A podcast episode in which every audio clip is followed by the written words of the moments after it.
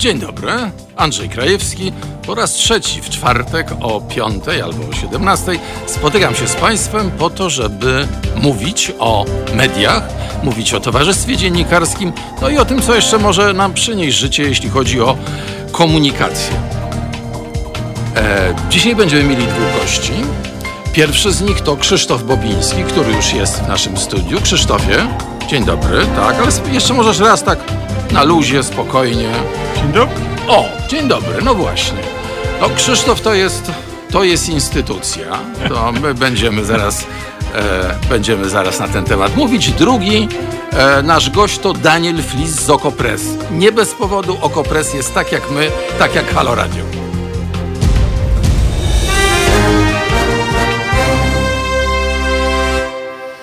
I po tym wstępie opatrzonym takimi wspaniałymi sygnałami dźwiękowymi możemy już odetchnąć lekko i przejść do tego, o czym będziemy mówili.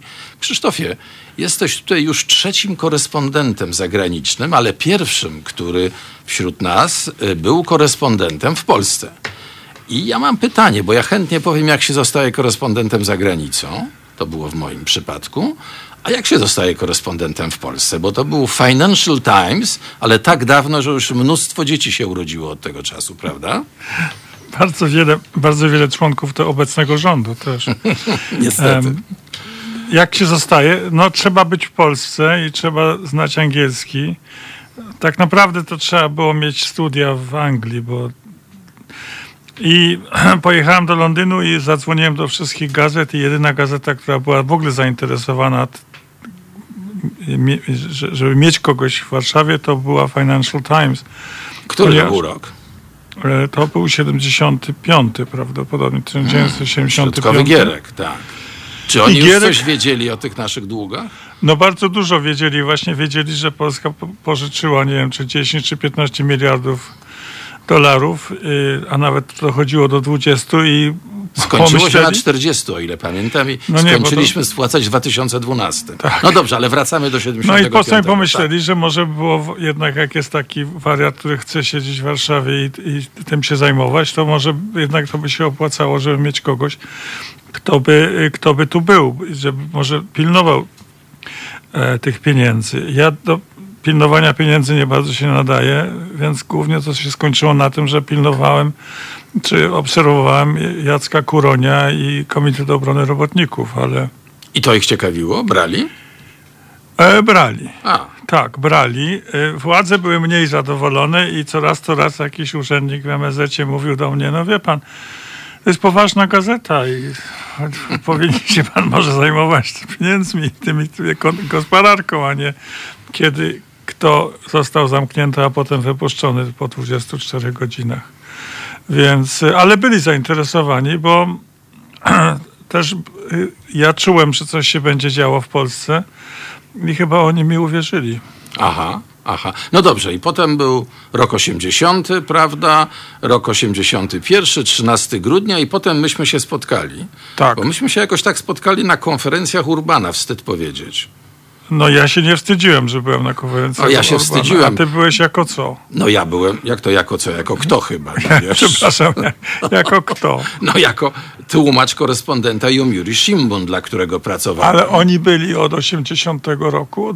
Oni byli nie, cały czas? Oni, znaczy ja w ogóle zacząłem w 82 chyba, no tak, no nie, w drugim no. w połowie i pamiętam taką reakcję, bo pokazywali tych, co siedzą u Urbana na konferencjach w telewizji i znajomi przestali mi się kłaniać, wiesz. No przechodzili na drugą stronę ulicy. No ale byłeś w dobrej towarzystwie, bo tam Monika Olejnik też przechodziła. A to, akurat Moniki nie pamiętam. No ale... ona była młoda, zbuntowana. No tak. Zadawała trudne pytania. Za... No tak, ale w trójce pracowała. Tak, tak. I pamiętam, słuchaj, y, pamiętasz, bo ja wtedy do ciebie zacząłem ci takie podrzucać y, komunikaty z podziemia. Czy ty miałeś do mnie zaufanie w ogóle? Jak to, jak to było? E, tak, ale ja jestem bardzo łatwowierny, więc to, to jeszcze nic nie znaczy. Ale przynosiłeś to. Dlaczego? Dlaczego miałbym się nie, nie interesować tym i nie, nie mieć do zaufania? No tak, dlatego że wymyśliłem sobie, że e, rozdawanie tego u Urbana na konferencjach, czyli najciemniej pod latarnią, to był najlepszy sposób. Tak, ale na samej sali chyba nie. Co? Nie, jak żeśmy przechodzili korytarzem, to ci no. to wciskałem do ręki. Tak no pamiętam. Właśnie. No dobrze, ale to takie wspaniałe wspomnienia. Dobrze, a teraz powiedz, y, jak widzisz korespondenta, e, tak jak ty pracowałeś jako korespondent, a na przykład jak widzisz dzisiaj korespondentów e, też zagranicznych w Polsce. Czy jest różnica? Jak to, jak to się zmieniło przez te lata? Jest, jest różnica.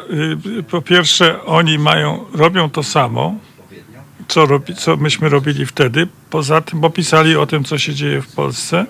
Poza, ale różnica jest taka, że wtedy wszystko było białe albo czarne E, I w zasadzie pisaliśmy na jedną nutę, no, że władza jest zła, społeczeństwo jest piękne, opozycja jest dzielna.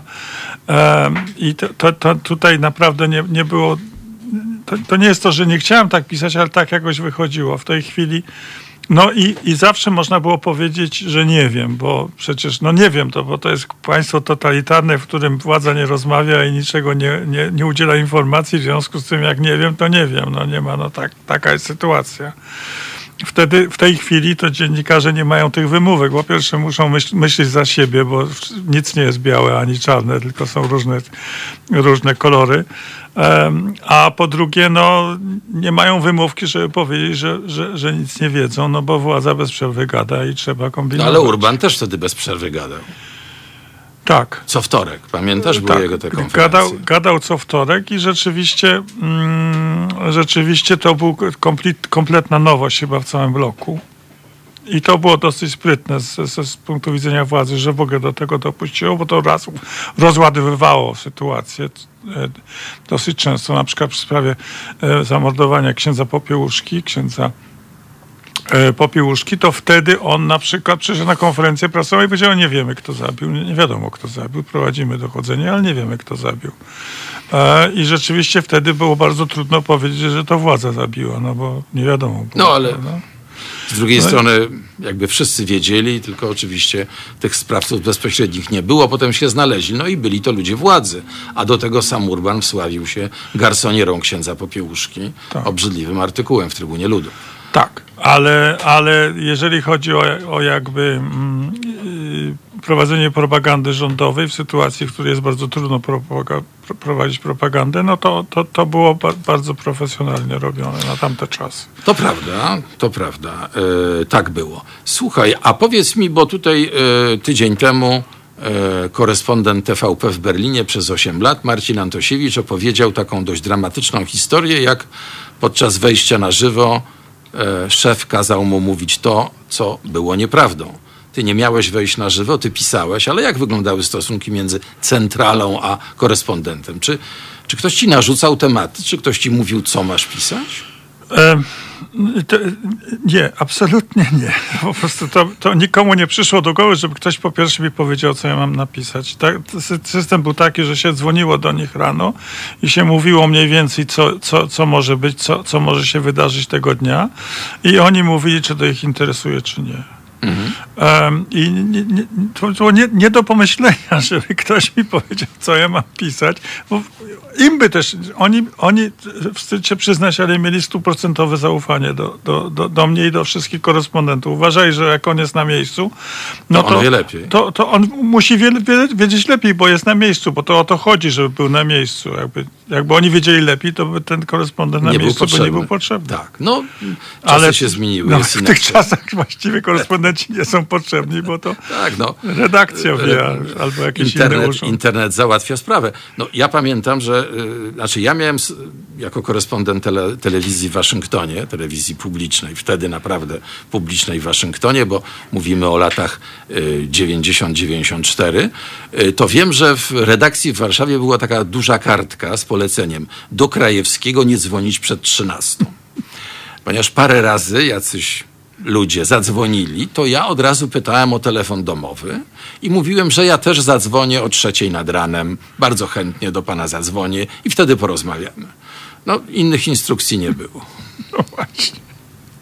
Różnica czasu 6 godzin. Tak, dobrze.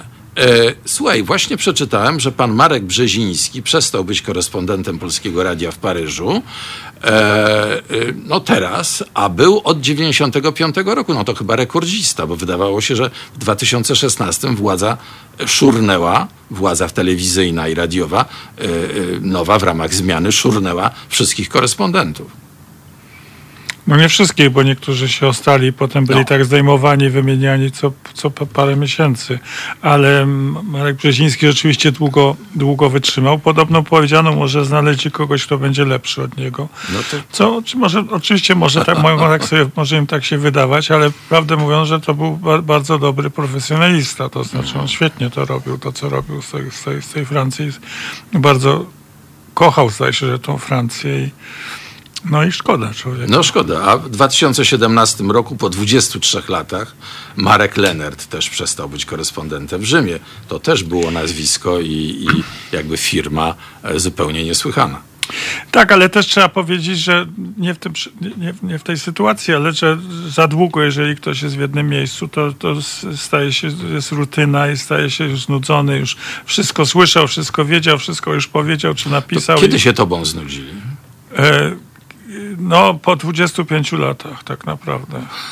No to jednak ale nie, nie ja rzeczywiście, tak ale to że, to, że ja przestałem to robić i to, to była ich decyzja, to było dla mnie ogromna ulga, bo to rzeczywiście jest bardzo długo, więc te, mm, nawet 17 lat to może być bardzo dużo.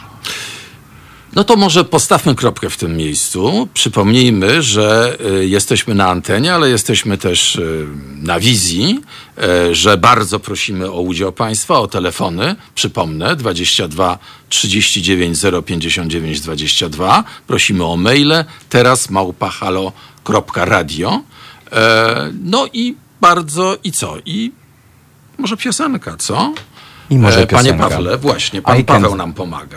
I Can Dance Genesis. Słuchajcie powtórki programu. Halo Radio. Gadamy i trochę gramy.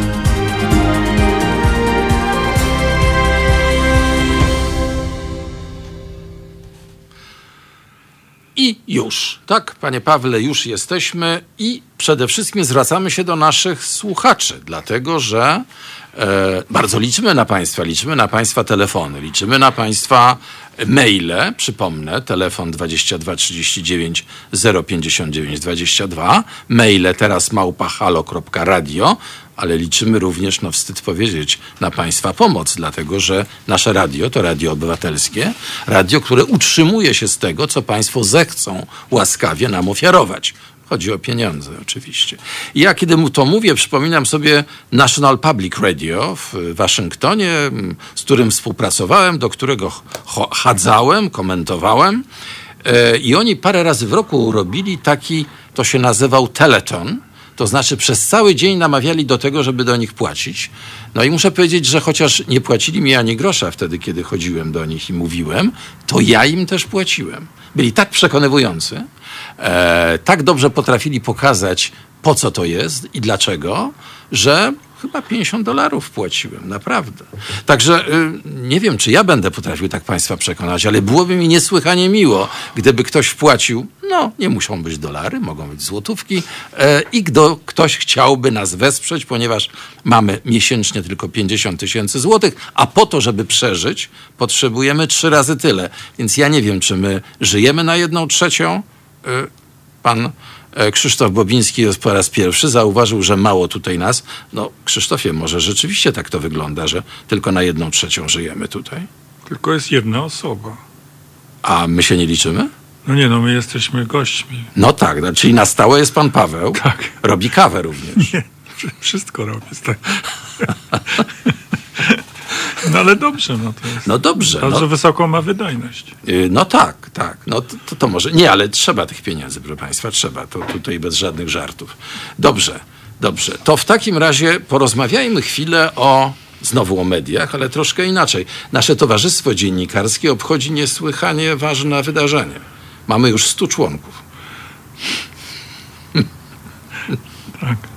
No więc właśnie, ale to jest dlatego ważne, bo na przykład słyszeliśmy od szefa Krajowej Rady Radiofonii i Telewizji, że jesteśmy nieważnym stowarzyszeniem, ponieważ nie mamy nawet 100 członków, a takie Stowarzyszenie Dziennikarzy Polskich, to ono ma ho, ho chyba około 3000 członków. Co prawda, my od razu. 2000 z kawałkiem. 2000 z kawałkiem. My od razu pytamy, czy oni płacą składki, bo nasi płacą.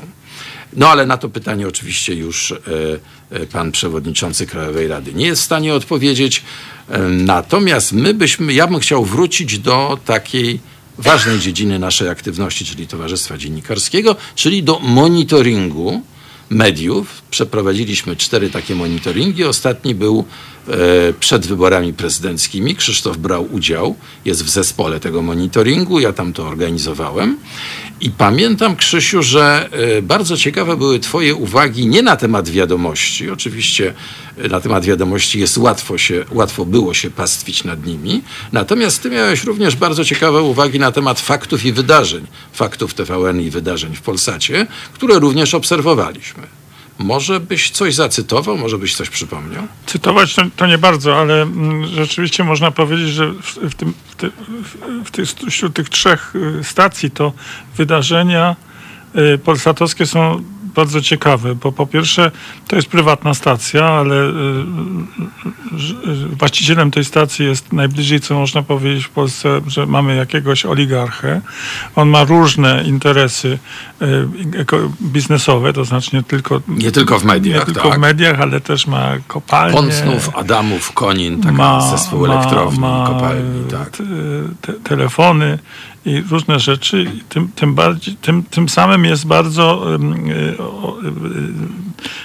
może władza na niego wywierać nacisk, robić jakąś kontrolę, grożąc mu jakimiś e, podatkami i tak dalej. I on widocznie w pewnym momencie, gdzieś tak dwa lata temu, e, dano mu do zrozumienia, że dobrze by było, żeby Polsat jednak był bardziej przyjazny dla... Nieco złagodniał. Nie, nieco złagodniał i był bardziej przyjazny dla władzy. I ta telewizja jest najbardziej podobna do telewizji e, sprzed 89 roku. To znaczy, że widać, że, że dziennikarze są y, y, profesjonalni bardzo, bardzo dobrze robią, robią materia, materiały, ale w, ty, w tych wiadomościach, które oni nadają codziennie o przed 18.50 18.50 jest, jest taki, są, są serwituty, to znaczy jest materiał, który będzie się podobał władzy. To ja mówię o kampanii wyborczej, więc no był tak, bo materiał o prezydencie. Tak. Potem był, był materiał o, o oponencie, y, o Rafale Trzaskowskim i to było też dobrze zrobione. Było w porządku, nie ma żaden, ale, ale nie było tak entuzjastyczne jak, jak, jak dla Polsatu. A potem uciekali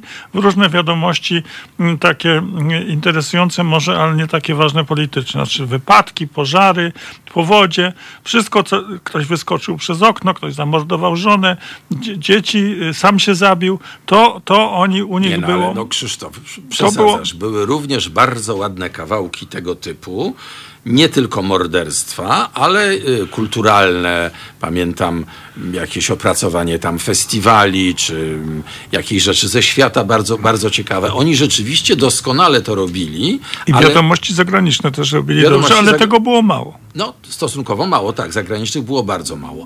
Ale tak zwane Michały były na super wysokim poziomie. Tak, Tutaj rzeczywiście się zgadzam. I nie były to tylko kryminałki. Tak. Były to również rozwijające rzeczy. Ja pamiętam, jak na przykład jechał e, człowiek samochodem z dzieckiem, a drzwi nie były zamknięte i to dziecko wypadło mu z samochodu. To tak, bardzo oni jechali.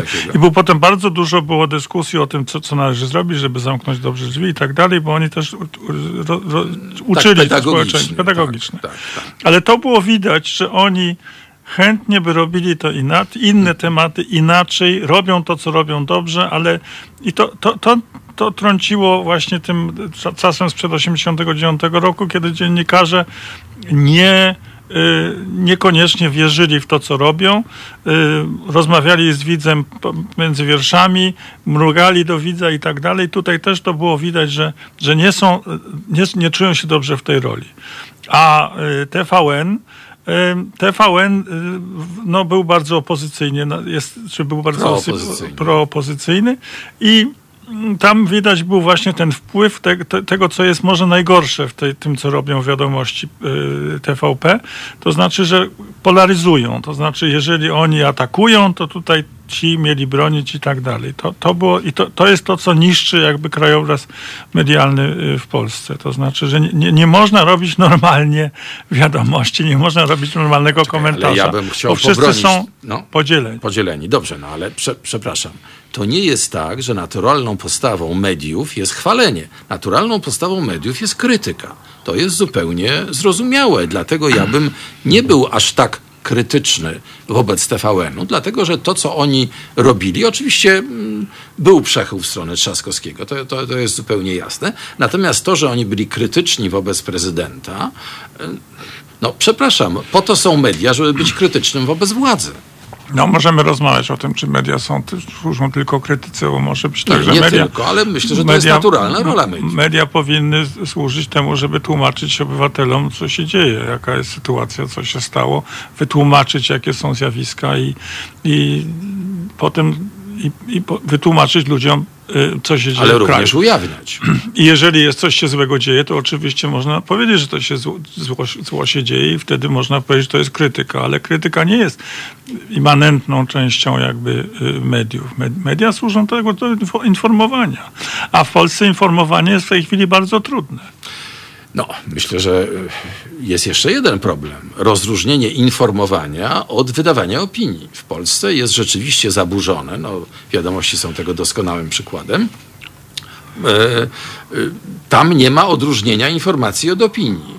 Przecież te słynne paski TVP to było wydawanie opinii, mówienie, co widz miał e, myśleć o materiale, który dopiero się pokaże. I zapowiedzi służyły dokładnie temu samemu. Tak. No, podczas kiedy w normalnych mediach, takich, w których pracowałeś, w takich, które ja oglądałem w Ameryce, e, stara się przedstawić sytuację, a jeżeli jest komentarz, nie za często, to ten komentarz jest wygłaszany przez kogoś, na ogół takiego starszego pana jak my, i to jest wyraźnie, odrębnie sygnowane. To jest opinia widzowie wiedzą, że tutaj wyraża się opinie i wyraża się te opinie rzadko w sprawach, można powiedzieć, najważniejszych, w takich, w których rzeczywiście redakcji zależy, żeby postawić tę kropkę nad i. A reszta to są informacje. No informacja, to znaczy przychodzi na, korespondent polityczny powiedzmy, ja myślę teraz o, o BBC. Przy, jest wieczorne, wieczorne są wiadomości, przychodzi korespondent i mówi, co się wydarzyło w polityce tego dnia, jego zdaniem. Ale jego zdaniem to mamy do niego zaufania, że nie będzie nas oszukiwał. A nie y, kłóci się dwóch polityków, których każdy no, mówi to, co jemu odpowiada. Te kłócenie polityków jest dosyć, zaczyna być męczące bardzo, bo nie można się połapać, bo oni przekrzykują się, a poza tym bardzo obniży, obniżają poziom rozmowy. Zgadzamy się. Na szczęście nie jesteśmy politykami i jesteśmy w radiu, które programowo polityków nie zaprasza. E, tak? Gdyby ktoś, tak, tu a nie wiedziałeś o tym, tu nawet hmm. był taki wewnętrzne wydarzenie. Jeden z autorów musiał zrezygnować, ponieważ zaprosił europosła. Był, zaprosił, ale ja nie wiem, czy, czy w rezultacie mm, e, pan Paweł, który jest tutaj jedynym nam obecnym e, członkiem redakcji, mówi, że nie wie, co się stało, to ja może nie będę tak dokładnie już przypominał. No w każdym razie e, próba zaproszenia polityka spowodowała rezygnację z jednego z członków zespołu. Szkoda, bardzo ciekawy człowiek, no ale tak się stało. Także ja jestem ostrożny, nie zapraszam polityków. Pan Krzysztof Bobiński absolutnie politykiem nie jest. E, Krzysztofie, e, E, Białoruś, Związek Dziennikarzy Białoruskich na Litwie bardzo prosił o poparcie. Czy wiesz, dlaczego Związek Dziennikarzy Białoruskich jest na Litwie, a na przykład nie w Polsce? Ja myślę, że y, ja, ja, ja, trochę, bo trochę jeździłem po tych krajach wschodnich i, i trochę, trochę ich y, oglądałem. Y, nie, zawsze, jak była jakiś konflikt, problem, trzeba było wydać, wygłosić stanowisko, dać otwór i tak dalej, to Litwini bez chwili namysłu od razu mówili, co trzeba i mówili jasno i otwarcie. To znaczy Litwini w polityce mają taką politykę wschodnią, że uważają, że w tej chwili mają szansę um, wybić się na, na, na ciągłą, trwa, trwałą niepodległość i oni to rozumieją jako walenie w Rosję. To znaczy, że oni się nie obcyndalają. Mhm. I e, jak porównywałem to z tym, co Polska robi, Polska, e, Polska e, kombinuje jakby tutaj... Ale jak ten... to dzisiaj żeśmy zażądali, żeby trzech kontrolerów lotu było aresztowanych? Polski prokurator. No tak. No tak, no nie, nie słyszałeś o tym ze Smoleńska. Wracając, wracając do, do Litwinów, więc oni mają taką markę, że można mieć do nich zaufanie. I można mieć do nich zaufanie, jeżeli chodzi o te sprawy. Więc jeżeli y, Białorusini garną się do, do Litwy, to dlatego, że oni czują, że nie będą nie, nie, krzywda im się nie stanie. W Polsce mieliśmy taki przypadek, że jednak Polska Myśmy ujawniła, wydali, wydaliśmy, tak, czy ujawniła dochody, chyba, które tak, były według tak. prawa białoruskiego lewe mhm. i ktoś poszedł za to do więzienia. Poszedł no. siedzieć, tak. I tutaj więc tak. Polska mhm. za bardzo zawsze la, lawiruje, zastanawia się. Teraz, teraz szaleńczą odwagą walczą z reżimem na Białorusi, ale stoi za nim późno, tak. miliony Białorusinów na ulicy, więc Trochę jest, późno się jest obudzili, gdzie się tak? kryć w razie czego. Tak, tak.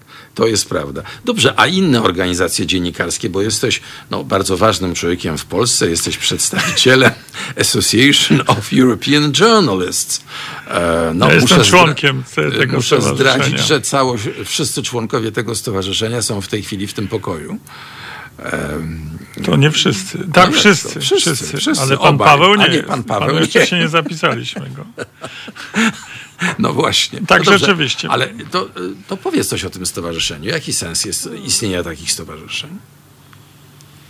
E, stowarzyszenie to zostało założone chyba w 1962 roku na fali entuzjazmu w, w Europie e, w Europie e, dla Unii Europejskiej i to zostało powstało... W tamtej Europie, bo myśmy mieli No to była tamta Europa tak. i to Włosi, Francuzi, mhm. Niemcy.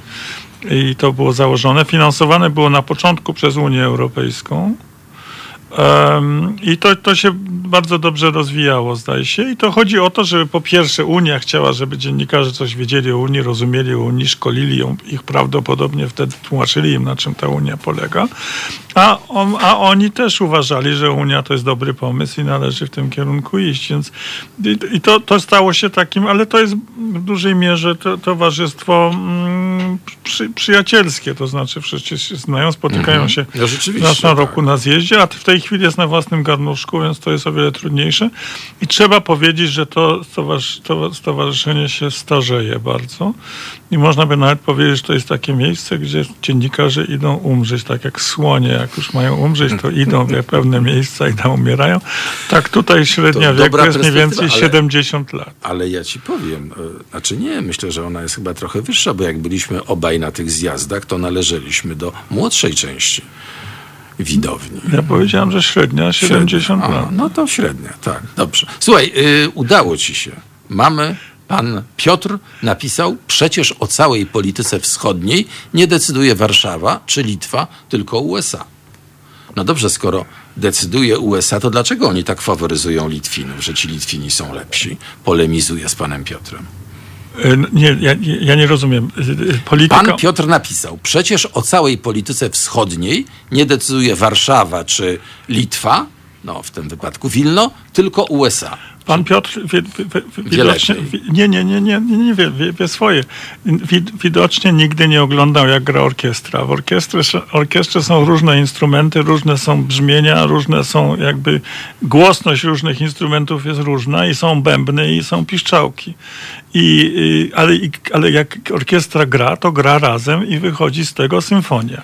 I tak samo tutaj Stany Zjednoczone są bardzo ważne. Jak walą w bęben, to jest to istotne i wszyscy słuchają, ale też kraje typu Litwa czy Estonia, y, małe kraje, mogą odgrywać y, też istotną rolę w tej symfonii, jakim jest, jest polityka zagraniczna Zachodu. I bez tych, bez tych piszczałek ta, ta symfonia jest bardziej uboga. Więc to, to, to i też mają wpływ.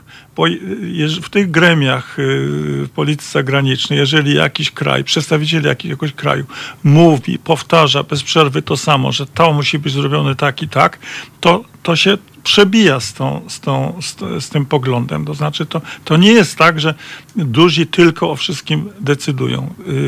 Y, stanowiska wspólne są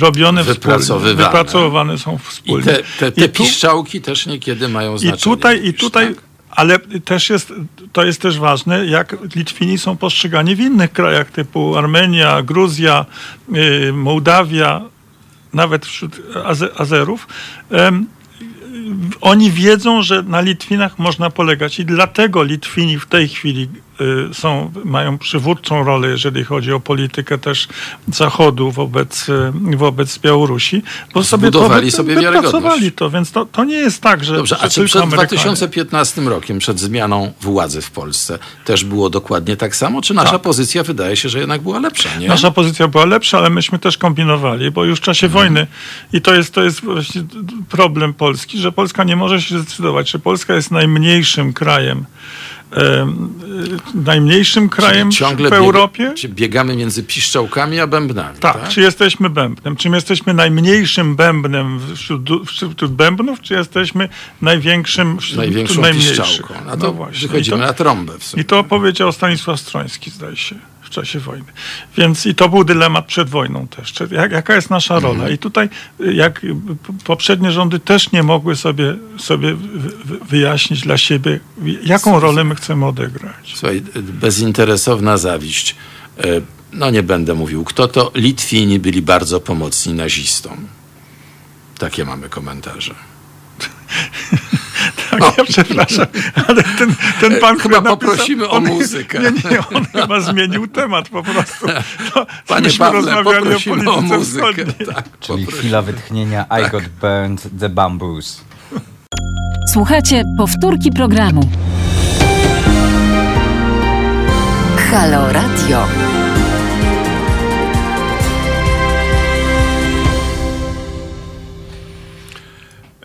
Jeszcze raz, e, trzeci raz w, tym, e, w tej godzinie. Witamy się. Z nami jest pan Krzysztof Bobiński. Rozmawiamy o mediach, rozmawiamy o korespondentach, rozmawiamy o tym, dlaczego Litwa prowadzi o wiele bardziej skuteczną politykę, jeśli chodzi o pomoc krajom na wschodzie, takim jak Białoruś, niż Polska. I rozmawiamy również o y, organizacjach dziennikarskich. Krzysztofie, y, ty jesteś takim łącznikiem naszej organizacji, czyli Towarzystwa Dziennikarskiego, z taką stroną Rady Europy. Tam pojawiają się alerty w sprawie wolności słowa w różnych krajach i pojawił tam się alert, który został przygotowany po ocenie przez e, e, Organizację Bezpieczeństwa i Współpracy w Europie, która obserwowała wybory prezydenckie, negatywnej ocenie kampanii prezydenckiej, e, która była w polskich mediach no mniej więcej ponad miesiąc temu, dwa miesiące temu. Tak, to, to jest y, taka strona założona chyba y, w 2015 roku przez Radę Europy, y, która się nazywa mm, Platforma na rzecz bezpieczeństwa dziennikarzy i dziennikarstwa. I tam jest chyba osiem organizacji, a może nawet dziesięć, które mają uprawnienia do jakby tam wywieszania wiadomości o tym, jeżeli coś się dzieje złego z dziennikarzami. E, I to, to niedokładnie my to robimy, ale robimy to przez tą właśnie Stowarzyszenie Dziennikarzy Europejskich, które ma, ma te uprawnienia było chyba jedną z organizacji założycielskich tego, tej platformy. No i tam y, już w 2016 roku, jak władze, y, które wtedy przyszły, y, przejęły media publiczne, to wtedy tam został alert zawieszony, że się źle dzieje w Polsce z, mediami publicznymi, że są przejmowane przez władze, co jest oczywiście niezgodne z jakby z zasadami Rady Europy i wszelkimi. I ten alert wisi na tej stronie od 2016 roku i są dopisywane różne y, wiadomości, coś się stało, coś się złego stało, coś się dobrego stało. A jedną z, z istotnych rzeczy tej platformy jest to, że jeżeli jest wiadomość, się ukazuje, coś się wydarzyło w jakimś kraju, to wtedy jest oczekiwanie, że rząd tego kraju y, odniesie się do tej wiadomości. To znaczy, że jest, potem mhm. idzie wiadomość do ambasady tego rządu w Strasburgu, gdzie mieści się Rada Europy i, i rząd czasami, często rządy, jeżeli jest porządnym rządem, to od, odpowiada, wyjaśnia albo... No to mamy porządny rząd. Y, akurat to trochę zależy też od ambasadora i w Polsce y, polski ambasador był do niedawna człowiek, doświadczony dyplomata, który stara się odpowiadać, bo wiadomo, że jeżeli się nie odpowiada, to wtedy się schodzi do statusu Azerbejdżanu. No i tutaj na, na tej stronie się ukazał taki dosyć niewiadomej proweniencji informacja Krajowej Rady o tym, jak OBWE oceniło wybory y, i media, zachowanie się mediów w wyborach ostatnich prezydenckich. I jest takie oczekiwanie ze strony Krajowej Rady, żeby y, OBWE w swoim ostatecznym był, raporcie, taki... który się ukaże w przyszłym tygodniu, Aha żeby wzięła pod uwagę nie tylko y, monitoring y, Towarzystwa Dziennikarskiego. Y, tam było dokładnie napisane tak, wymienione wcześniej obserwacje zostały poczynione głównie na podstawie krytycznych opinii jednej z organizacji dziennikarskich. No I tu my się odzywamy. Tak. Dając do zrozumienia, że my jesteśmy niereprezentatywni, opozycyjni i w ogóle nas jest niewiele. Tak. E, I, oczekuję, I oczekuję, że, żeby wzięła pod uwagę, mm, OBWE wzięło też pod uwagę uwagę oceny e, Stowarzyszenia Dziennikarzy Polskich, które są uważane przez władze za bardziej odpowiedzialne. Bo 3000 członków ma stowarzyszenie. No nie 3000. Tak? No nie. dobrze, dwa z hakiem. No. E, I jeszcze jakieś, jakaś jednostka monitorująca naukowo w, tak, na Uniwersytecie tak, Toruńskim. Tak, to się nazywa Centrum Monitorowania Dyskursu Publicznego Uniwersytetu Mikołaja Kopernika w Toruniu. No. Ja wszedłem na ich stronę i usiłowałem znaleźć te dane, ten raport, na który powołuje się Krajowa Rada Radiofonii i Telewizji, która udostępniła te informacje na tej stronie. No niestety nie znalazłem. Tam najnowsze wiadomości były z 2019 roku, ale chciałbym zacytować Państwu coś, co no, najbardziej mnie poruszyło, mianowicie um, takie zdanie z tej opinii na tematy ono brzmi w ten sposób. W faktach TVN zauważalna była przewaga negatywnego obrazu Andrzeja Dudy w obrazie i w tekście. Odnotowano następujące stwierdzenia interpretujące. Prezydent podążający za linią partii i jej podporządkowane, czy ideolog dzielący Polaków.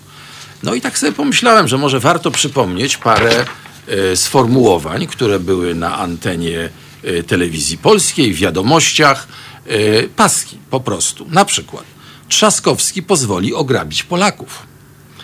Agresja w kampanii kandydata PO. Mamy dość hipokryzji Trzaskowskiego. Sędziowska kasta wspiera Trzaskowskiego. No, jakoś żaden z tych pasków nie przebił się do opinii Krajowej Rady Radiofonii i Telewizji, a wydaje mi się, że skoro odpowiadają, no to powinni odpowiedzieć e, e, ustosunkowując się do tych zarzutów, które padły w opinii E, mm, obserwatorów zagranicznych, którzy obserwowali wybory, a także e, w naszych e, w naszym monitoringu, który przesłaliśmy do Krajowej Rady Radiofonii i Telewizji.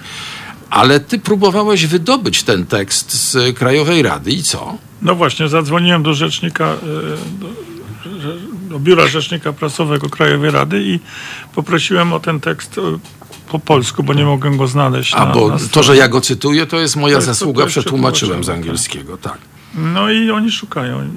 I co? nie mogą znaleźć. No to może im podeślemy to, co, to, co przetłumaczyłem. No właśnie, właśnie to jest ciekawe, że to, to, to, może tylko być taki wniosek, że oni się wstydzą tego, co napisali po angielsku, bo to zostało przekazane przez ambasadę polską do tej Rady Europy w, w Strasburgu, bo dzwoniłem do nich, do, do, do, do Rady Europy i oni mi powiedzieli, że dostali to z ambasady, ale nie ma jakby tekstu polskiego. Tam zresztą w, tej, tej, tym stanowisku też się, tej informacji też się Krajowa Rada tłumaczy, że ona nic nie może zrobić, jeżeli tak. chodzi o, o to, że, bardzo że, ładny akapit, że, tak. że mhm. prawo jest łamane przez, przez TVP, które nie, nie podaje wszystkich wiadomości i bezstronnie nie podaje tych wiadomości, jakby, jakby oczekiwano od nich. Mm, I, I, Krajowa Rada mówi, że ona tylko może interweniować, jeżeli ktoś złoży skargę, zdaje się. Że tak, on dokładnie pisze, że Krajowa Rada zgodnie z zasadą legalizmu upoważnienia Rady do nakładania kar na nadawców są wymienione w artykule 53 ustawy o radiofonii i telewizji. Krajowa Rada odpowiada na skargi widzów i radiosłuchaczy. A potem jest takie zdanie. Dla rozwoju dyskursu publicznego Krajowa Rada Radiofonii i Telewizji współpracuje z różnymi centrami akademickimi i medialnymi, wykorzystując ich coraz bardziej doskonalone umiejętności w monitoringu aktywności programowej. No tylko, że w sprawozdaniu za rok 2019, które e, studiowaliśmy i które było dyskutowane na posiedzeniu e, Komisji Kultury Senatu, nie znaleźliśmy żadnego monitoringu, z którego by Krajowa Rada skorzystała. Zresztą Państwowa Komisja Wyborcza chyba przed wyborami do Parlamentu Europejskiego napisała do Krajowej Rady po samorządowych e, wyborach, że, że czy, czy Krajowa Rada by nie jednak monitorowała tego, co się dzieje w mediach, zwłaszcza publicznych, przed wyborami, bo, bo no bo to by się przydało nam wszystkim. I Krajowa Rada odpisała, zdaje się, że A nie ma pieniędzy, B tak. nie ma ludzi, więc tak. i nie ma czasu. Po czym oddała do budżetu i nie ma czasu, po czym oddała do budżetu chyba z 15 milionów złotych, których nie wykorzystała. No więc ten argument o braku pieniędzy jest trochę, jest trochę wątpliwy. No nie czarujmy się, nie ma woli politycznej, żeby monitorować, dlatego że jak zamówili monitorowanie w 2017 roku e, w e, Krakowie, w e, Wyższej Szkole Papieskiej, to y, okazało się, że y, nawet tak, no, można by powiedzieć, sprzyjający być może, prawda, ośrodek naukowy, no, zjechał od początku do końca wszystkie programy, bo to było bardzo duże badanie. E, zjechał wszystkie programy, stwierdził właśnie, że informacja nie jest oddzielona od opinii, że y, telewizja jest stronicza, że wiadomości nie pokazują pełnego obrazu. No, były tam rzeczywiście przez dwa lata Krajowa Rada ukrywała te opinie. No w zeszłym roku już musiała e, na skutek e, żądań z ustawy o dostępie do informacji publicznej, musiała to pokazać, no i wtedy to się wszystko posypało. I od tego czasu już nie chce niczego zamawiać. Tak. No i to no dobrze. może to się jakoś wiąże z tym, że, że mm, przewodniczący Krajowej Rady, pan Ko Kołodziejski, jest y, w grupie radnych y, w Sejmiku Wojewódzkim tak, Mazowieckim. Tak, tak. On nie jest członkiem partii, bo te, te prawo no nie może, nie, być, nie może tak. być, ale on, on niewątpliwie jest człowiekiem PiSu. To już, żeby, żeby zakończyć te, te rozważania o władzach, to nie wiem, czy zauważyłeś, że problem jest z Radą Mediów Narodowych, ponieważ nie można tam ustalić nowego członka Rady Mediów Narodowych, pan Podżorny, jeden, bo tam jest Brown i Podżorny opozycyjny. Pan Podżorny zrezygnował na początku sierpnia i okazało się, że w ustawie nie przewidziano możliwości mianowania przez pana prezydenta kogoś na miejsce jeżeli ten człowiek zrezygnował. Trzeba było umrzeć albo być nam wyrzuconym, skazanym i tak dalej, a jak po prostu się zrezygnowało, to, y, to nie ma jak. To ciekawe. Taka ciekawostka. Niedoróbka, ale oni tą ustawę dosyć nie, no, szybko oczywiście, pisali. No, bardzo szybko, no, no nie tak szybko, bo to w sumie pół roku mieli, ale, ale to na ogół w nocy się robi i, i tak to wygląda. Zresztą skoro rozmawiamy o Krajowej Radzie, to w tej chwili Komisja Europejska prowadzi takie, y, bada wszystkie kraj, wszystkich regulatorów medialnych, a Krajowa Rada jest regulatorem w, w Polsce. Czy one są e, niezależne od funkcjonalnie władzy. Funkcjonalnie niezależnie Właśnie. od władzy. I, I, to jest chyba w, tej, w tych do 19, dniach. Do 19 września e, polski rząd, polskie władze miały czas, żeby te sprawy uregulować, bo to była nowa dyrektywa audiowizualna. Myśmy tydzień temu z Jankiem Dworakiem tutaj o tym mówili. No i czekamy, żeby coś do tego 19 się zmieniło. A jak się nie zmieni, to, to jak oni będą postępować? Co oni z tym zrobią? Co, co robi ym, Komisja Europejska? Ta, ta. E, Komisja Europejska, trzeba powiedzieć, że, że Komisja Europejska bardzo poważnie podchodzi do tej sprawy. To znaczy, to nie jest tak, że oni to robią tylko, żeby tak sobie zrobić, tylko że oni uważają, że to jest bardzo ważny element tego całego krajobrazu medialnego. Ale jakie oni mają instrumenty, to, to nie wiadomo w tej chwili. Chociaż oglądałem y, przemówienie pani Jurowej, która jest komisarzem od tych spraw mm -hmm. w Parlamencie Europejskim parę dni temu i ona powiedziała, że jedyny instrument w tej chwili, który komisja ma, to jest odciąć kraje, które nie przestrzegają wartości unijnych u siebie, żeby odciąć od, od nich pieniędzy, od nich pieniądze unijne. Powiedziała, że jeżeli doszłam do wniosku, powiedziała, że jeżeli ludzie nie rozumieją, co to są wartości, to rozumieją, co to są pieniądze. Jak będą pozbawieni pieniędzy, to wtedy rozumieją, że coś, że coś robią nie tak. No dobrze, czyli w warstwie słownej jak najbardziej, a no dobrze, a kiedy będą decyzje? Kiedy o tym funduszu? Chyba do tym, no to się rozstrzyga, tak, to się tak, rozstrzyga w tak. tym roku, jaki mhm. będzie mechanizm czy to, i czy to będzie skuteczny mechanizm, żeby jednak ktoś, jak coś, coś, coś nabroi, to żeby, żeby była kara no to, pieniężna. No to, no to jeszcze powiedzmy, że my wcale nie jesteśmy za tym, żeby Polskę karać, my jesteśmy za tym, żeby w Polsce była praworządność. To jest tak. o wiele lepsze wejście. Tak, praworządność to, to, nie, to nie jest takie trudne chyba, co? No wiesz, no udawało się przez tam dwadzieścia parę lat, a tak. potem się jakoś przestało udawać. Tak. No. No to tym mało optymistycznym akcentem e, myślę, że się pożegnamy ze słuchaczami. Podziękujemy panu Krzysztofowi Błobińskiemu. Ja dziękuję. Tak? Tak. Za kawę? Za, za kawę i za, za, za czas. No, czas, a my dziękujemy za wiedzę. E, I, no, I poczekamy na następnego gościa. Mam nadzieję, że on już tutaj gdzieś w okolicach jest. A jeszcze będziemy mieli pewną niespodziankę, ale o tym po tym po godzinie 18. Słuchajcie, powtórki programu.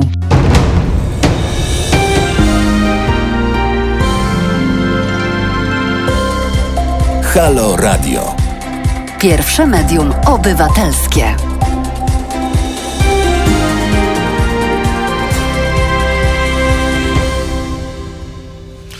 Dzień dobry, Andrzej Krajewski jeszcze raz po małej przerwie. Mam nadzieję, że mamy więcej słuchaczy i będziemy mieli również słuchaczy bardzo aktywnych. E, przed przerwą i w poprzedniej godzinie mieliśmy głównie słuchaczy, którzy bardzo chcieli z nami dyskutować na temat historycznej roli Litwy i tego, co Litwini zrobili Polakom i tego, co Polacy zrobili Litwinom. No, nie ciągnęliśmy tego tematu, bo to akurat, e, to akurat nie było tematem naszej audycji. No, wszystkie mordy jak w kapustnym jarze. No nie, nie, także nie. I nie będziemy tego kontynuować. Natomiast bardzo prosimy Państwa o odnoszenie się e, do wszystkiego oczywiście i do tego, o czym będziemy mówili. Jest z nami pan Daniel Flis, dziennikarz, dziennikarz Okopresu. E, czyli takiego medium, które jest podobne trochę do naszego medium, dlatego że to jest też medium obywatelskie, to jest też medium żyjące z tego, co zarobi, no w cudzysłowie zarobi, z tego, co jego czytelnicy, bo to jest medium internetowe, będą chcieli e, ofiarować i zaraz sobie o tym troszkę porozmawiamy. Ale teraz jeszcze e, przypomnę nasz telefon 22 39 059 22, nasz mail terasmałpahalo.radio a, i nasz gość e, będzie mówił na początek o tym, jak trafił do e, do oko. Ale ja jeszcze, zanim ci e, dam głos, Danielu, to po, przeczytam troszkę z takiej deklaracji ideowej, można powiedzieć. Po co oko? Otóż tak. Okopres to portal sprawdzający fakty i prowadzący dziennikarskie śledztwa. Medium społecznościowe i archiwum życia publicznego. Jesteśmy obywatelskim narzędziem kontroli władzy. Obecnej i każdej następnej. Obecnej, czyli której? Bo wyście powstali w 2016 roku. 16 roku, czyli już tej obecnej władzy, rzeczywiście. Tak, no mam nadzieję, że będziemy trwać o wiele dłużej niż ta władza. No dobrze, a powiedz mi, bo pracowałeś przedtem y, w ilu miejscach? A jeśli chodzi o media, to pracowałem e, w, przede wszystkim w Gazecie Wyborczej i w Gazeta.pl. Aha. A powiedz mi, no już masz jednak trochę doświadczenia, bo, bo ile jesteś w Okopresie? Cztery lata. Cztery lata. Na ile się różni praca w Okopresie od pracy w gazecie? A pierwsze, co się rzuci, rzucało w oczy, to, to różnica przede wszystkim między medium papierowym a internetowym. A kiedy pracowałem... Ale Gazeta.pl to też medium internetowe.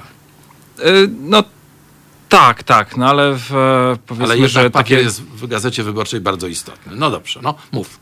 Y, no tak, no jakby powiedzmy to moje dojrzałe życie dziennikarskie no już e, zaczęło się po Gazeta.pl. E, y, więc e, byłem, byłem nauczony w wyborczej pisać e, pod wymiar, pod określoną e, dziurę na, na, na szpalcie. I to nauczyło mnie no, pewnej zwięzłości na pewno, a cenienia każdego słowa, dobierania słowa jak najbardziej adekwatnego, ale też zmuszało do, do ograniczeń i a, kiedy przeszedłem do, do Okopres, e, nagle internet na, Nagle okazało się, że takich ograniczeń nie ma. Co z jednej strony... No dobrze, ale ograniczeniem jest również no, tak. percepcja czytelnika, prawda? Tak, tak. Dlatego, dlatego też dlatego miałem cały czas te przyzwyczajenia i starałem się nie pisać zbyt, długi, zbyt długich tekstów, ale też e, e, no, mogłem się e, rozwinąć w Okopres. Były tam miejsca na długie analizy, których w papierowym wydaniu Gazety Wyborczej czy innego dziennika nie, nie może się zmieścić zbyt wiele każdego dnia. Mhm, mhm. Aczkolwiek no, ważnym elementem Gazety Wyborczej jest również wydanie e, internetowe. Ja czytam w internecie, przy czym no już może z racji wieku przyznam się, że wolę czytać y, wydanie to e, drukowane w internecie, no najwyżej sobie powiększę, prawda? Ale dla mnie niesłychanie ważne jest, że mogę zobaczyć od razu właśnie, jak długi jest artykuł. E, na przykład u was, no strona jest zresztą piękna i też, też czytam, ale to, że to się tak ciągnie w dół, nie wiadomo ile, i ja nie mogę ogarnąć wzrokiem, mhm. ile tego jeszcze będzie, to mnie denerwuje. A to może powinniśmy wprowadzić takie liczniki, jak, które są na niektórych stronach. Ale na niektórych są, e, przeczytanie tego tekstu tak. zajmie ci tam jed, jedną minutę, dwie minuty, siedem tak, minut. Tak, ale ja nigdy nie ufam tym licznikom. E, czytasz szybciej, czytasz wolniej? E, no pewnie różnie. Zależy też, jaki to jest tekst. Tak. Dobrze, ale zacytuję mhm. jeszcze coś z tego waszego manifestu ideowego. Mhm. Mianowicie, e, tam jest, e, znalazłem taką, takie stwierdzenie. Naszą odpowiedzią jest sięgnięcie do korzeni dziennikarstwa, do prawdy. Potrzeba rzetelnej analizy słów i czynów w życiu publicznym staje się nagląca. Wiarygodne, sprawdzone informacje, rzeczowość, odwoływanie się do danych liczbowych i ekspertyz naukowych. W ten sposób chcemy tworzyć w Okopres miejsce godne zaufania. Jak to w praktyce wygląda? no to e, brzmi e, może jakoś tak no, brzmi pięknie. Brzmi pięknie, może przesadnie górnolotnie, e, ale w, w praktyce mm, już, już w początkach Okopres ta różnica miała między innymi polegać na tym, że o e, że nie będziemy się opierać na autorytetach e, polityków, tylko właśnie na danych i autorytetach ekspertów naukowych. I, I to rzeczywiście był, była istotna różnica. Miałem to porównanie. Często, kiedy pisałem na dany temat, na temat powiedzmy jakichś zmian ustawowych, które akurat były przedmiotem debaty publicznej, było normą, e, że o komentarz prosiłem polityka mhm. zaangażowanego akurat w, w te sprawy. Ale przeciwnemu. I, no, i drugą stronę. strony, tak, no, balans. Natomiast e, w, w Okopres z początku przede wszystkim e, zajmowaliśmy się czy, czytaniem tych ustaw i, e, e, i szukaniem ekspertów, którzy są niezależni od jednej i drugiej strony. Są w Polsce niezależni eksperci? No, to jest oczywiście temat na, Osobny temat, na o, osobną tak. dyskusję, ale no... E... No tak, bo jak na przykład do, e, sięgasz do uczelni ryzyka, no to, no to masz od razu jednak przeświadczenie, że, że niekoniecznie. No tak, natomiast... Ale do, no dobrze, natomiast w związku z tym... Naukowcy nie mają jakby, nie, nie zabiegają o głosy e, wyborców. To jest główna różnica. No, mogą, no, zabiera, mogą zabiegać o, e, o posady w mm. zależnych od władzy instytucjach. Tak, i wtedy są pokazywani często w wiadomościach, a potem na przykład taki jeden z tych ekspertów został wiceministrem spraw zagranicznych, bo to akurat śledziłem. E, inni nadal pracują na podobne stanowiska.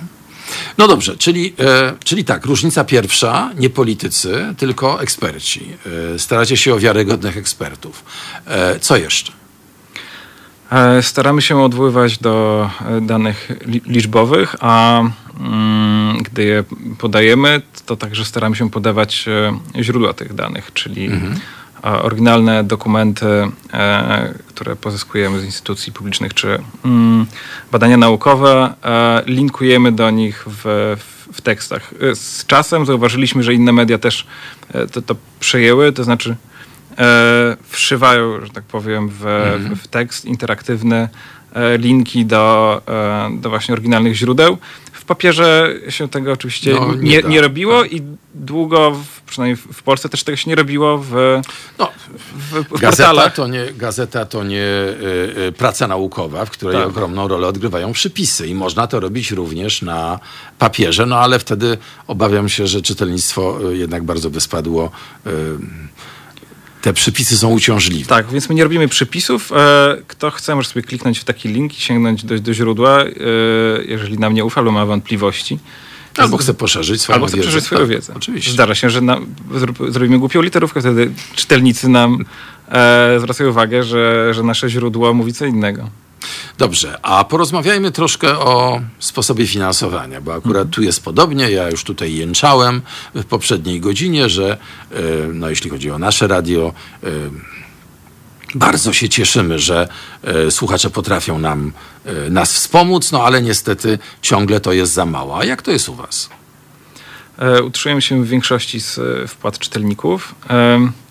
Nie jestem tak zupełnie na bieżąco, ale kiedy publikowaliśmy mm, ostatnio e, dane na ten temat, to zdaje się, że wchodziło, że w 2019 roku 80% naszych przychodów to było z, z wpłat, 20% z grantów, a w 2020 będzie to 85 do 15%. No dobra, pochwalę się, też wam płacę. Bardzo dziękuję i zachęcam. Dzięki temu dostaję mm, taki newsletter, mogę przeczytać jakieś y, specjalne artykuły. Właśnie, a dlaczego to tak dzielicie? Bo mm, wydawało mi się, że jednak wszyscy powinni wszystko móc, móc czytać. E, Jak to, skąd wiecie, co należy y, y, dać tylko tym wspierającym, a, a wszystkim e, co? Mm, No, codziennie redaktorzy podejmują taką decyzję, który Aha. z, em, który z artykułów zaplanowanych na dany dzień e, udostępnić tylko e, czasowo. E, tylko właśnie Aha, czyli to jest tak, że to jest, ma Ale- pewien priorytet, tak? A potem, tak, tak. To jest potem tak, że czy, e, ci czy, czytelnicy, którzy się e, zarejestrują, e, dostają pierwsi te e, informacje, natomiast e, po tygodniu artykuł jest już dostępny dla wszystkich. Aha, aha, no czyli mam premium, to muszę częściej z tego korzystać. Dobrze. Czym się zajmujesz w Okopres?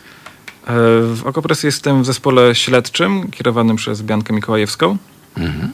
A- Dawniej polityka chyba, tak? Słucham? Bianka, Tak, tak. dawniej polityka, tak? Dawniej przede wszystkim polityka, e, też... e, A to właśnie, to powiedz skąd jeszcze, skąd, skąd, skąd jakby pochodzą dziennikarze Okopresu?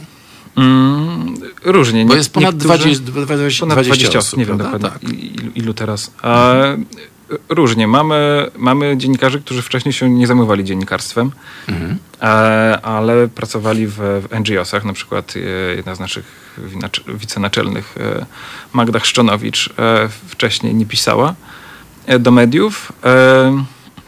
Mamy, mamy w zespole właśnie bardzo doświadczonych dziennikarzy, takich właśnie jak Bianka, czy nasz naczelny Piotr Pasewicz, były wicenaczelny wyborczej.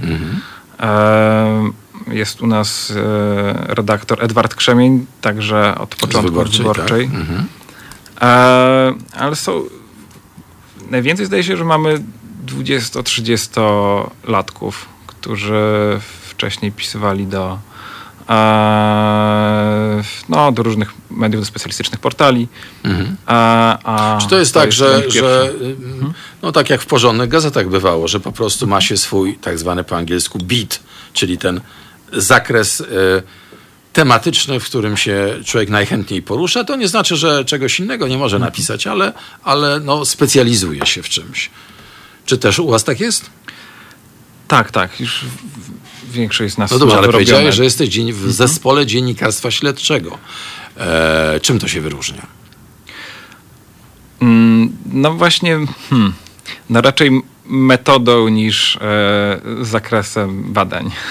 No Bo- dobrze, to znaczy, ale zaraz, zaraz, zaraz, bo ja tutaj przeczytałem taką piękną deklarację, że to wszystko jest takie sprawdzone i dokładne i oparte na badaniach, sam o tym mówiłeś, a dziennikarstwo śledcze, e, rozumiem, że to jest ten zespół, który próbuje wydobyć rzeczy, które jest o wiele trudniej wydobyć. Tak. takich normalnych działaniach dziennikarskich. O wiele trudniej i czasem no, zajmuje to więcej czasu niż, e, a, niż zdobywanie informacji, pisanie o e, sprawach, które są e, no, właśnie przedmiotem debaty trochę, na co dzień. Trochę, tak, i trochę, trochę łatwiejsze. No dobrze, to co to jest konkretnie? A to może na przykładach. E, Najlepiej. Ostatnio, ostatnio pisałem o e, przestępstwach seksualnych w kościele katolickim e, razem z Sebastianem Klauzińskim. Napisaliśmy cykl tekstów o, o tym, jak e, biskupi łowicy, w tym e, urzędujący biskup Andrzej Dziuba, e, tuszowali przestępstwa e, co najmniej dwóch księży. Mhm. E, Po naszych tekstach udało się tych księży odsunąć od, od pracy. Z, Powiedziałeś, pracy udało się? No, udało się, bo jeden z nich e, do czasu publikacji naszych tekstów jeszcze pracował e, jako katecheta, uczył dzieci, e, był proboszczem, jedynym księdzem na parafii. Udało się, bo nie zawsze y, jest tak, że po tekstach, e, e, po tekstach dziennikarskich e, no, władze interweniują.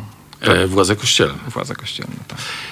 Czy to nie jest tak, że ludzie, którzy są no, bohaterami waszych tekstów, można powiedzieć negatywnymi, są ofiarami ludzi, o których piszecie, przeżywają taką traumę, że jest im bardzo ciężko o tym mówić i wtedy, kiedy decydują się powiedzieć o tym, co się działo, kiedy byli nastolatkami, często są już osobami no, w wieku średnim, dojrzałym, po e, 30, a nieraz 40 i w związku z tym jakby ta władza cywilna, no znaczy e,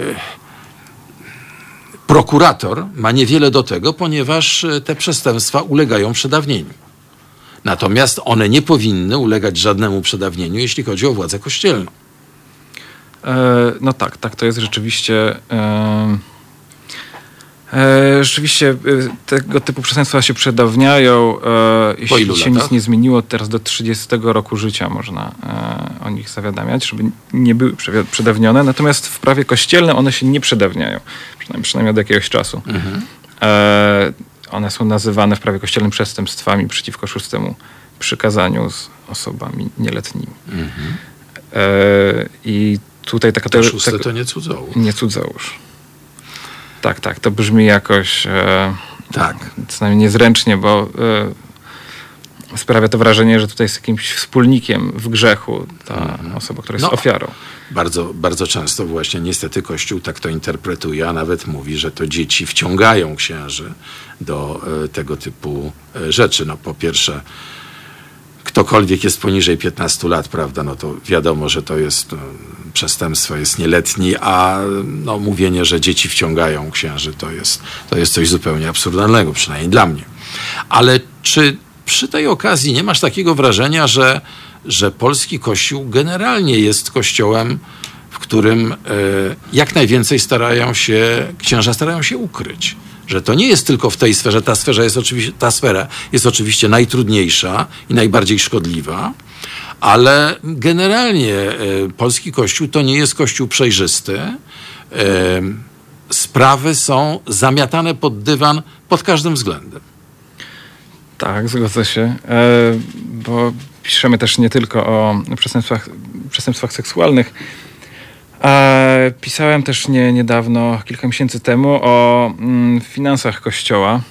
A no właśnie. Em, Między innymi o ustawie, którą e, klub Lewicy wniósł do Sejmu, która właśnie domaga się większej jawności finansów Kościoła. Nie jest, to nie jest to łatwe do przeprowadzenia, ponieważ e, konkordat zapewnia du- daleko idącą autonomię Kościołowi. Słuchaj, a jak to jest z niedzielną e, zbiórką, kwestą? Czy wiadomo, ile zostało, e, ile każdej niedzieli e, zbiera się na tak zwaną tacę? Nawet biskup tego nie wie. To znaczy wie No to tylko słuchaj, tyle, ja ile ci- zadeklaruje To ja ci opowiem proboszcz. Takie moje niesłychane zdziwienie. W, 2000, e, w 2006 roku za pierwszego PiSu tak mnie wkurzyli, że wyjechałem na Sri Lankę. I byłem przez 8 miesięcy przewodnikiem turystycznym na Sri Lance. Mieszkałem w takiej małej miejscowości Montlevinia pod Colombo i poszedłem tam, po przyjeździe poszedłem do kościoła, był kościół katolicki. No i wszystko było pięknie, mniej więcej no coś tam rozumiałem, prawda? No, To była też msza, w której uczestniczyłem w Polsce, po czym były ogłoszenia. I ogłoszenia były również po angielsku, jakby dwujęzyczne. I pierwszym elementem ogłoszeń było stwierdzenie, że poprzedniej niedzieli zebraliśmy podczas kwesty um, ileś tam lankańskich rupi, już nie pamiętam jak to się nazywało, i rozdzieliliśmy je w następujący sposób. I ja się przewróciłem. Ponieważ nigdy w życiu w polskim kościele nie słyszałem czegoś takiego. E, I nadal nie słychać, tak? Bo jakoś tak ostatnio nie, nie bywałem, dlatego pytam. Mm, też nie słyszałem takich ogłoszeń. wydaje mi się, że to no, jedna z podstawowych rzeczy powinna być, prawda? Jeżeli zbieramy na tacę, no to rozliczamy się z tego z parafianami. Nie ma żadnych przeszkód do, do tego, żeby tak to robić. Także w, w polskim kościele yy, jest taka instytucja, może być taka instytucja jak Rada Parafialna. No właśnie, Parafianie jest, tak. mogą mieć wpływ na mhm. sposób wydawania pieniędzy. Był taki reportaż w dużym formacie, pamiętam, o o tym, jak e, e, właśnie parafianie przepędzili proboszcza, bo zorientowali się, że sprzeniewierza ich pieniądze.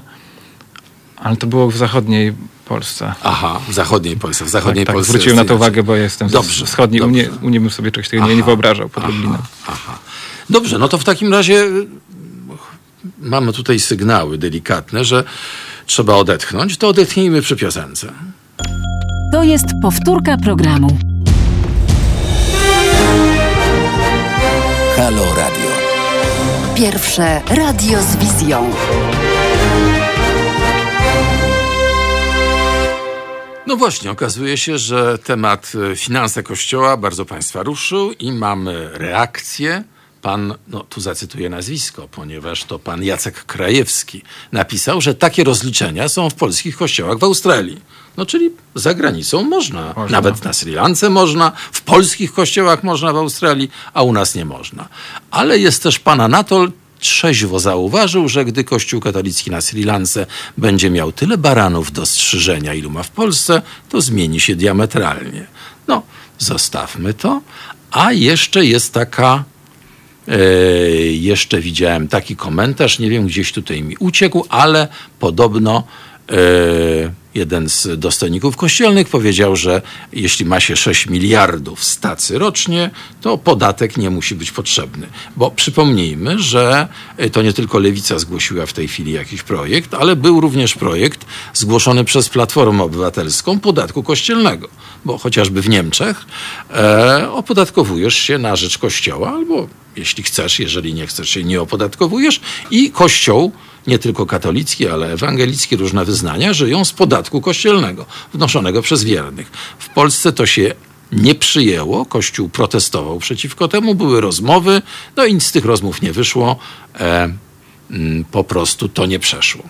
Ale powiedziałeś, e, mówię do Daniela Flisa, który jest nadal z nami, dziennikarza Okopresa, powiedziałeś przed piosenką, że e, jest przecież rada parafialna, można by rozmawiać z radą parafialną. Wiesz, zastanawiałem się, jak oglądałem, czytałem te wasze reportaże na temat e, e, krzywd, które księża wyrządzają ministrantom.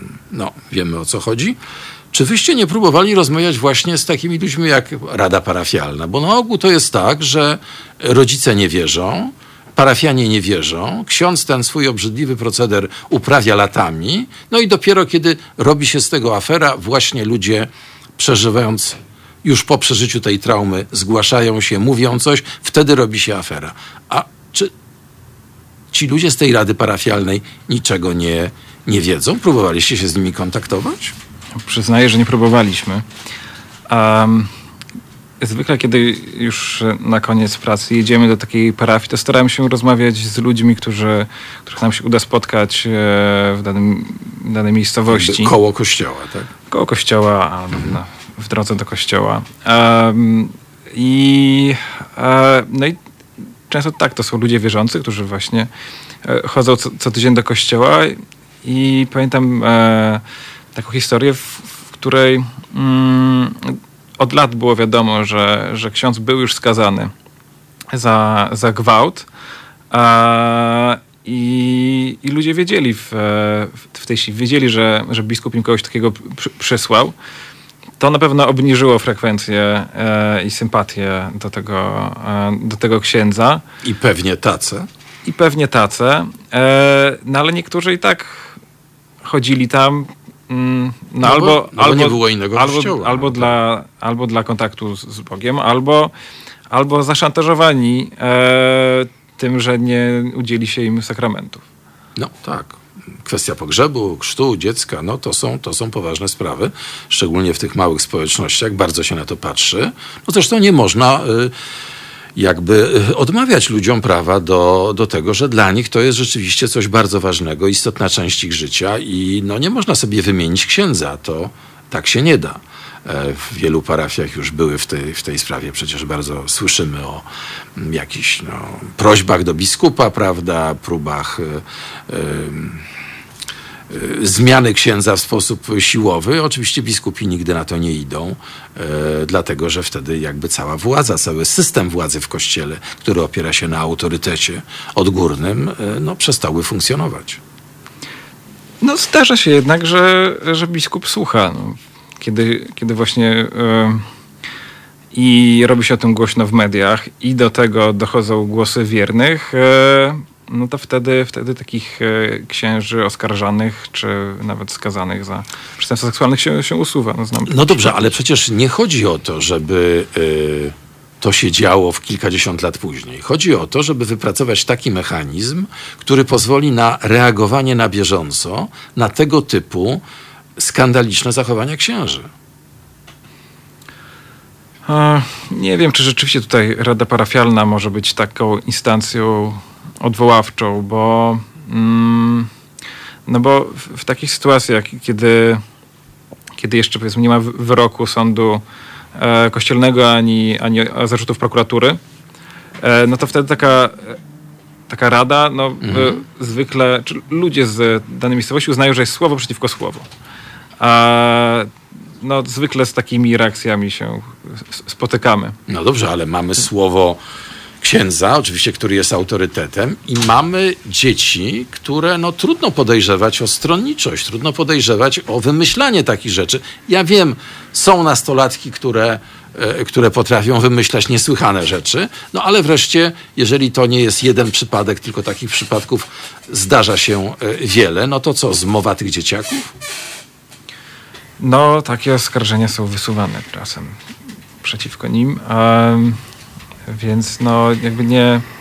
Myślę, że to nie, nie do rad parafialnych i do mieszkańców powinny się zwracać e, o ofiary, bo to też znowu by groziło tym, że e, po to, by chronić naszego księdza, taka, e, taka rada mogłaby chcieć owszem, osunąć go z tej wsi, ale nie zaszkodzić mu za bardzo i, e, i mogło powstrzymywać ofiary przed zgłaszeniem Ja myślę, że to, jest, że to jest bardzo ważny i bardzo ciekawy temat i mam nadzieję, że wrócimy do niego, ale mamy y, następnego gościa, znaczy gościa, nie gościa, bo to pan Tomasz Piątek, prowadzący tutaj, doskonale państwu znany. Także y, Danielu, bardzo ci dziękuję, przekazujemy, ale zostań może z nami, bo sam jestem ciekaw, cóż takiego sensacyjnego ma nam do powiedzenia Tomasz Piątek. Też jestem ciekaw. Dzień dobry, czy dobry wieczór właściwie. Dziękuję za e, przyjęcie mnie tutaj do studia na chwilę. No nie przesadzaj, to ja tu jestem bardziej gościem niż ty. Dobra, zasuwaj. Ja też będę mówić o e, kłamstwach i próbach zakłamywania rzeczywistości. E, premier Morawiecki powiedział e, niedawno, że robienie interesów z Rosją to zbrodnia. I e, rzeczywiście w obecnej chwili, kiedy e, Rosja nie jest sobą, nie jest demokratyczną e, Rosją, jaką chcielibyśmy widzieć, o jakiej marzyliśmy, czy mieliśmy nadzieję jeszcze w latach 90., że taka będzie. Rosja jest morderczą i agresywną dyktaturą. E, putinowska, kremlowska Rosja i robienie z nią interesów to zbrodnia. Natomiast bardzo dziwne jest to, że takie słowa wypowiedział Mateusz Morawiecki, który robi interesy z Rosją od bardzo dawna. Interesy nie tylko polityczne, ale czysto biznesowe.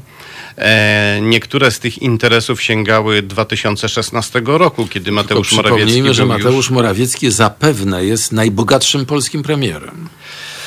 No, mm, nie badałem kont wszystkich naszych premierów, ale myślę, że jest to hipoteza e, uzasadniona. Bardzo tak. prawdopodobna. Okopres sprawdzi to, jestem przekonany. Czy oko pres nas słyszy? E, czy oko nas słyszy? E, Mateusz Morawiecki e, robił interesy, e, wspierał interesy w Polsce kremlowskich oligarchów, takich jak e, Władimir Jakunin, który jest przyjacielem Putina i byłem agentem KGB, takich jak Wiaczesław Kantor, który pomógł Putinowi upokorzyć Polskę podczas obchodów e, rocznicy wyzwolenia Auschwitz e, w Jerozolimie. E, co ciekawe, człowiek zawiadujący no, naj, najważniejszymi interesami Jakunina, Brytyjczyk David Hexter, w 2013 roku wszedł do Rady, Rady Nadzorczej Banku BZWBK, kiedy Morawiecki był tam Dzwoneczek? premierem. Tak. Otóż to. I o tym wszystkim właśnie mówimy w tej chwili e, na YouTube, bo na YouTube właśnie e, rozpoczęła się premiera filmu Morawiecki Kariera Nieznana, który e, zrobiliśmy w wydawnictwie Ale prosimy Arbitror. jeszcze nie uciekać z Halo Radio. Oczywiście, ponieważ premiera trwa, ale ten film po premierze zostanie. To właśnie chciałem powiedzieć. Wy- Wyrwałeś mi to tak.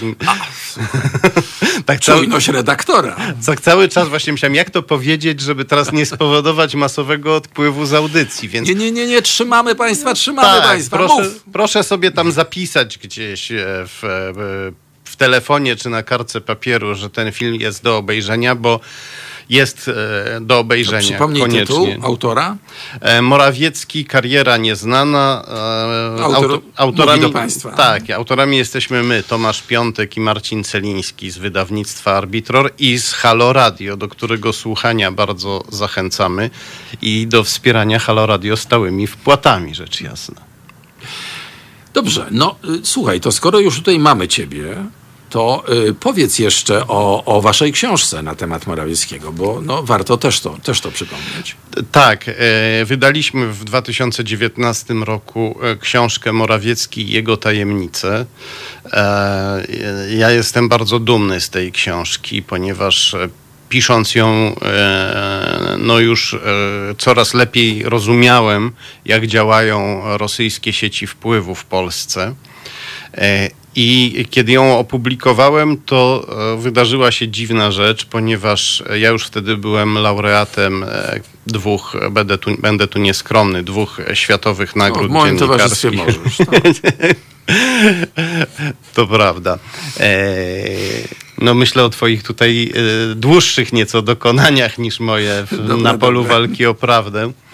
E, I e, i kiedy. e, Właśnie, i co się stało? i co tak? się stało? Tak, ci książka, e, w przeciwieństwie do poprzednich książek o Antonim Macierewiczu, ta książka została całkowicie przemilczana przez polskie media lub niemal całkowicie. E, Była bardzo dziwna reakcja także ze strony dziennikarzy niezależnych. E, Morawiecki wykonał taki dziwny manewr, ponieważ zasugerował w prasie, e, znaczy jego ludzie zasugerowali, jakobym obraził jego rodzinę, napisał coś o jego dzieciach. A było, to, A tak. tymczasem ktoś inny napisał o jego Ktoś dzieciach. inny, bo ktoś... tam była kwestia Tak. y, przysposobienia czy czegoś takiego. Tak, ale później dostawałem hejt e, od pisowców z pytaniem, jak śmiałem obrazić dzieci premiera, ponieważ e, pisowcy w większości nie czytają książek, ale wyszło na to, że e, nasi niezależni dziennikarze też nie, ponieważ ponieważ e, tę książkę całkowicie przemilczano, naj, najwyraźniej przestraszono się tej manipulacji i tam były jeszcze inne zagrywki, bo e, e, rząd e, i rządowi dziennikarze próbowali ośmieszać tę książkę, e, wyśmiewając fakt, że są w niej grafiki, mapy powiązań. Tak jakby sami pisowcy nie publikowali map powiązań. No a poza tym, przepraszam, no, y, żyjemy w obrazkowej rzeczywistości i dobra grafika, w której jest ta pajęczyna, prawda, rozłożona, jest bardzo dobrym formem komunikowania. Tak. Dobrą formą komunikowania z- skomplikowanych rzeczy. Tak, i dlatego po e, e, pierwszym tygodniu tej kampanii wyśmiewania książki przez pokazywanie map, pisowcy nagle ją przerwali, bo w tym czasie sprzedaliśmy jakieś 20 tysięcy egzemplarzy. No to właśnie o to chciałem cię spytać. Bo mapy, ile? Ile? Mapy, mapy po prostu spowodowały, że ludzie zrozumieli, że tam są jakieś ciekawe informacje Czekaj, pokazujące no to dałoby się, żeby obraz. jeszcze wam przywalili za Ale nie, oni są cwani. Oni po tygodniu się zorientowali, że popełnili błąd i e, no niestety oni są cwani. Oni sześć wyborów pod rząd wygrali. No. Oni doskonale udają głupich, bo ich elektorat to lubi. Ja się dziwię, że my, niby ten bardziej wykształcony elektorat się na to łapiemy. Mamy ogromną radość z wyśmiewania pisowców. Może nie jesteśmy tak wykształceni, jak nam się wydaje. Właśnie, e, może nie jesteśmy tak cwani. Mamy ogromną radość z wyśmiewania pisowców i przez to ich lekceważymy, a oni dzięki temu wygrywają. Co rusz ci wyśmiewani idioci z PiSu odnoszą kolejne zwycięstwa, a my się No dobrze, próbujemy no dobrze, ale żeby tak, no, przepraszam, ale w prezydenckich było blisko. Może nie jest aż tak tragicznie. E, w, prezydenckich, w prezydenckich było, e, było blisko, ale, e, ale też sukcesu nie było. Musimy się jeszcze bardziej zmobilizować i mam nadzieję, że e, informacje, Dobrze. które przekazuję ludziom, doprowadzą ich właśnie do, takiej, e, do takiego wniosku. Dobrze, Tomku, to powiedz jeszcze tak, ile czasu trwa film? Jeszcze wróćmy do tego, no bo z tym wszedłeś, więc... Tak jest. Film e, łącznie, to znaczy film trwa 45 minut mniej więcej, ale to jest tylko pierwsza część, ponieważ e, e, w najbliższych dniach będzie premiera też drugiej części. Dobra, kto występuje w filmie? E, Występuję w filmie ja, jako można powiedzieć, prowadzący ten film, tak, opowiadający o co chodzi. A głównymi bohaterami są e, Mateusz Morawiecki, e, jego ojciec Kornel Morawiecki, jego przyjaciel, miliarder Tomasz Misiak, robiący wielkie interesy w Rosji, Marek Falenta, bohater No, afery znamy, a- taśmowej tak. z 2014 roku i rosyjscy oligarchowie Michał Friedman, Oleg Bojko, Władimir Jakunin, Wiaczesław Kantor, no i oczywiście ich patron naj, najwyższy, Władimir Putin. Putin. Tak, dobrze. A teraz, dlaczego zrobiliście film?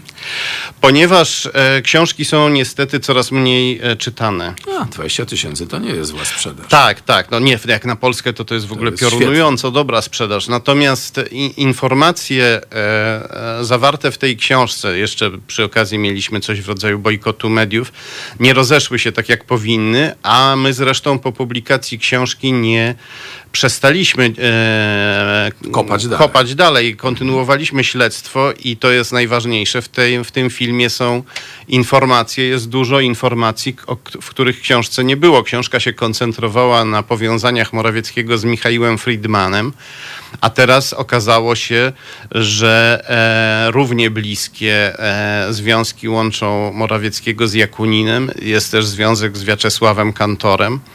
No, e, e, e, no jest jeszcze wiele innych. Tutaj niestety nie, nie, jesteśmy, w, jesteśmy w radiu i tylko pewna część słuchaczy nas ogląda, a większość nas słucha, więc nie mogę tu teraz pokazać jakiejś mapy.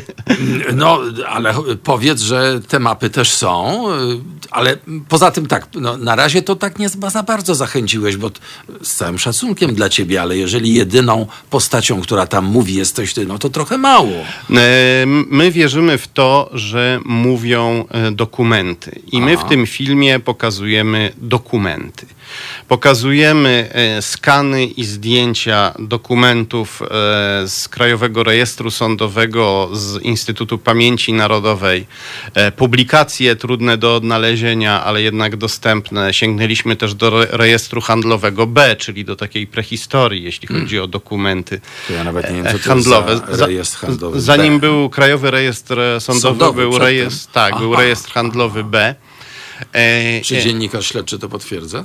Tak, to prawda. Trafił kiedyś? No, do, sprawdzamy od razu. Tak, i e, mm, pokazujemy w tym filmie te dokumenty, także z Instytutu Pamięci Narodowej, bo mówimy o również o Kornelu Morawieckim, e, którego e, Założycielu Solidarności Walczącej, Tak. przypomnijmy. Tak. Tak, którego, e, który był nie tylko ojcem, ale też mentorem i przywódcą politycznym w początkach swojego syna, w początkach jego kariery.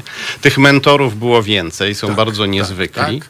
No i autorem takiego powiedzenia, że wola narodu powinna być ponad prawem. Tak, e, o, tym, o tym też e, e, mówimy, ponieważ to jest, to jest właśnie, to zdanie jest jak siekiera, która nas odrąbuje od cywilizacji zachodniej, która opiera się na tym, że, że prawo jest ważniejsze niż wola tyrana albo... Bo, bo kto, kto mówi, jaka jest wola narodu?